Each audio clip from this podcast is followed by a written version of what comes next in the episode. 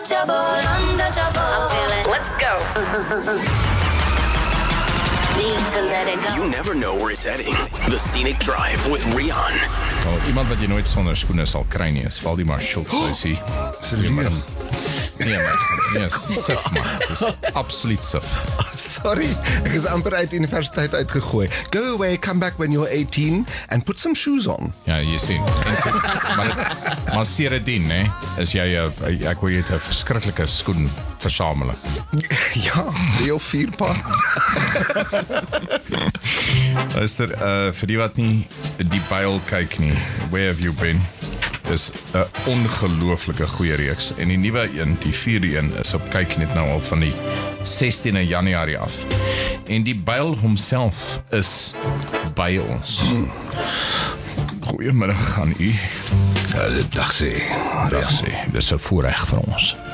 Jy weet hierdie uh niggie hierso van 3 uur af al. Sy op my keuse. Sy sy's net hysteries. Sy is 'n groot fan van die reeks. en met rede, want it's, it's excellent. Ja, kyk, um, ek moet sê so ek het eintlik hierdie reeks ontdek uh in die middel van ons eerste lockdown. En toe uh, toe ek dit ontdek het, ek, ek kon dit nie ophou kyk nie. Dit is ongelooflik goed geskryf. Die akteurs is wonderlik en die storielyne is you are completely captivated and held as a viewer. Jy wil nie ophou kyk nie. Dis asof jy iets vir jou kyk en dink, ag ek kom later terug na jou toe nie. So ja, ek ek kan nie, oh, ek kan nie wag nie. I'd love to take some credit, maar baie dankie on behalf of the writers, producers, directors, crew. Maar weet jy, ek moet vir jou sê, dit was my ek ek sukkel uh om jou uh, want ek onthou nog Proestraat. Ja. Mhm. En ek onthou daai Waldie. Was 'n bietjie nie bylerig nie. Dis baie ver van mekaar af. Jy weet, uh, maar, maar jy is eintlik meer, jy's eintlik meer die Proestraat ou. Closer, yeah. Ja. Ja. Is meer in die van love. Daai ouetjie op daai stage was kind of Valdi, maar paniek bevange. That's maar jy het mos amazing toekennings gewen daarvoor as ek reg onthou, was dit nie? Ek hoor so. Uh, ja. Uh, Jy hoor so. It was kind of ja, daar was 'n paar toekennings vir die vir die produksie. Mm. So uh, ja, ja, I heard that there were some awards. It's fabulous. Maar dis nou eintlik die die een rol wat jy sê ek dink die meeste mense sal hulle oogtande gee vir die rol van Bale. Mm. Mm, it's lekker hoor. Maar uh, jy doen dit net uh, incredibly well. En die vraag is nou waar het jy nou die ou gaan haal? Ehm um, hy hy lê nie teks. Hy lê nie teks. Uh, ek was Oh, well bevoorreg genoeg om om om ehm um, vir Piet Byleveld te ontmoet. Mm. Uh saam met die vervaardigers en en regisseurs toe ons die eerste reeks geskiet het. Uh, nie lank nie, ons het net gesit en chat vir 'n rukkie en dan kan ek net okay, what clues do want ek wou nie probeer om Piet, Piet na te maak nie. Mm. Ja, it was it's a fictitious character.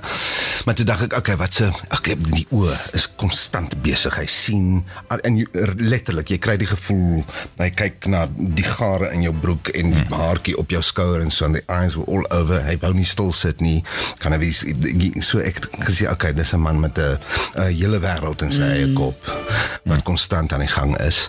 Ehm um, en en- en baie soft spoken you know chain smoke and soft spoken mm. and and I thought okay I'll take those as clues mm. maar vir die res mm. ek moet sê dit is dit, die teks gee hom vir jou it's there you must just bring it out Nou, maar nou Leon is nou nie meer met ons nie. nee. Leon Creer. ja Leon is sadly daarmee een Groot rol gespeel, regisseur, skrywer, een van die regisseurs. Ja, een van die skrywers ook. Daar was daar was drie skrywers gewees. Uh, uh seisoen 1 was hulle hulle het so al om die beurt geskryf en seisoen 2 dink ek pretty much dieselfde. Nee, Leon het toe uh baie herskryf om goed te- meer 'n uh, uh, homogene gevoel vir die hele ding hmm. te gee.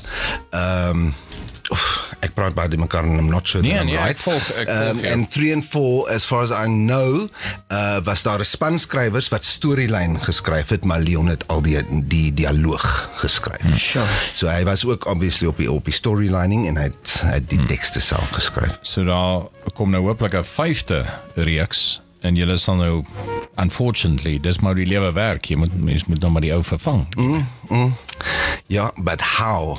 Dis die vraag. ek het gesê Leon, okay, ek het 'n paar plays al wat Leon geskryf het gedoen en met hom gewerk as regisseur al en uh, ek dink Leon is die persoon wat die meeste woorde in my hele loopbaan in my mond gesit het. Um it's wow. Going to be difficult. Yeah. ek het dit nie geweet nie Solime. Ja, huh? omdat ek vier reekse gedoen het en Ja. ja. en, en dis grootendeels Leon se dialoog en ek dink twee of drie plays van hom het ek gedoen so. Hmm. Ja, Leon Leon speaks for me more than I do. uh, jy weet en uh, weet die ironie van hierdie reeks en as ons praat van reeksmoordenaars ek het een keer met Mikkie Pistorius hieroor gesels toe sê sy at any given time wat was sy nommer wat sy genoem het O 100 ja. 144 of iets Ja.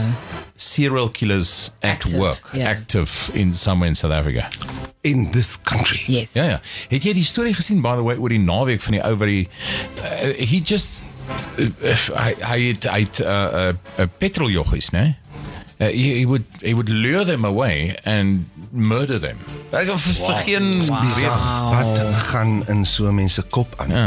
Jy weet, dit was 'n groot klou ook vir vir ehm um, met met met Piet Beileveld self. Uh, ek het vir hom gesê, "How do you put this all out of your mind?" En het gesê, "Jy moet in daai ou se kop inklim, mm. want daar is 'n rede hoekom hy dink soos hy dink. Mm. Uh en jy moet jy moet dit vir jouself probeer uitwerk en sodra jy soos hy kan dink, kan jy die saak op. Mm. En jy sien die groot ding is nou met al die moorde in Suid-Afrika. Hulle sê dit is waarom dit so moeilik is om te bepaal en obviously the bad policing. Mm. Dis dis so moeilik om te bepaal to connect the dots.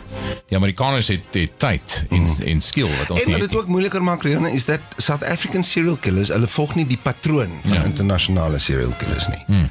We have different things. Jy gewoonlik is hulle binne 'n baie beperkte uh, ruimte waar hulle werk. Suid-Afrika, you'll find oh this guy is dan sy in Durban, dan sy in PE of Ja. Abega of dan is hy in die Kaap en dan is hy in Ja- you know different things en, en die profiles is anders. Suid-Afrika is it's a law unto itself with serial killers. Nou uh daar was destyds onthou het jy ooit die naam Boetie Boer gehoor? Mm. This guy, like one of the most he's still alive actually. Um, probably a listener to the show. Maar um, ons is 'n weird luisteraars. maar uh Boetie Boer was a serial killer who uh, that's why it was so difficult to find him because he he killed two types two two types of people. He would kill young women and young men. Toe Emma's gehad. Ja. So ek ek that's uh, dit was so moeilik om die ou te vang. Ek skryf net gou gepen daar notas vir reeks 5 twee verskillende emmos. Maar ek uh, kyk ek sien nou as ons van die lug af is want ons is net te griesaam en dit is donderdagmiddag. Maar ek sien nou die detail vertel like that. Gaan gaan kyk gaan kyk bietjie Boetie Boer op. Like he that guy was hectic. You think you think Moses Itoli was bad. This guy. Heaven's sake. Luister maar anyway, Waldemar Schultz is by ons. Dis, ons gaan nou nou hierdie lekker game speel. Ons gaan 'n we all going to be guests at a manor and one of us murdered our host. En ons gaan nou probeer. Mense moet nou wat nou luister moet uitfigure who done it. Wel, ons gaan nie self sleuth nie. Nee nee, ons is ons is die gaste. One of us is a murderer in the room by the way. Let's go. Just the drive sock as the community make. Says it like it is. The Scenic Drive with Rion. Weekdays 4 to 7. Jacaranda FM.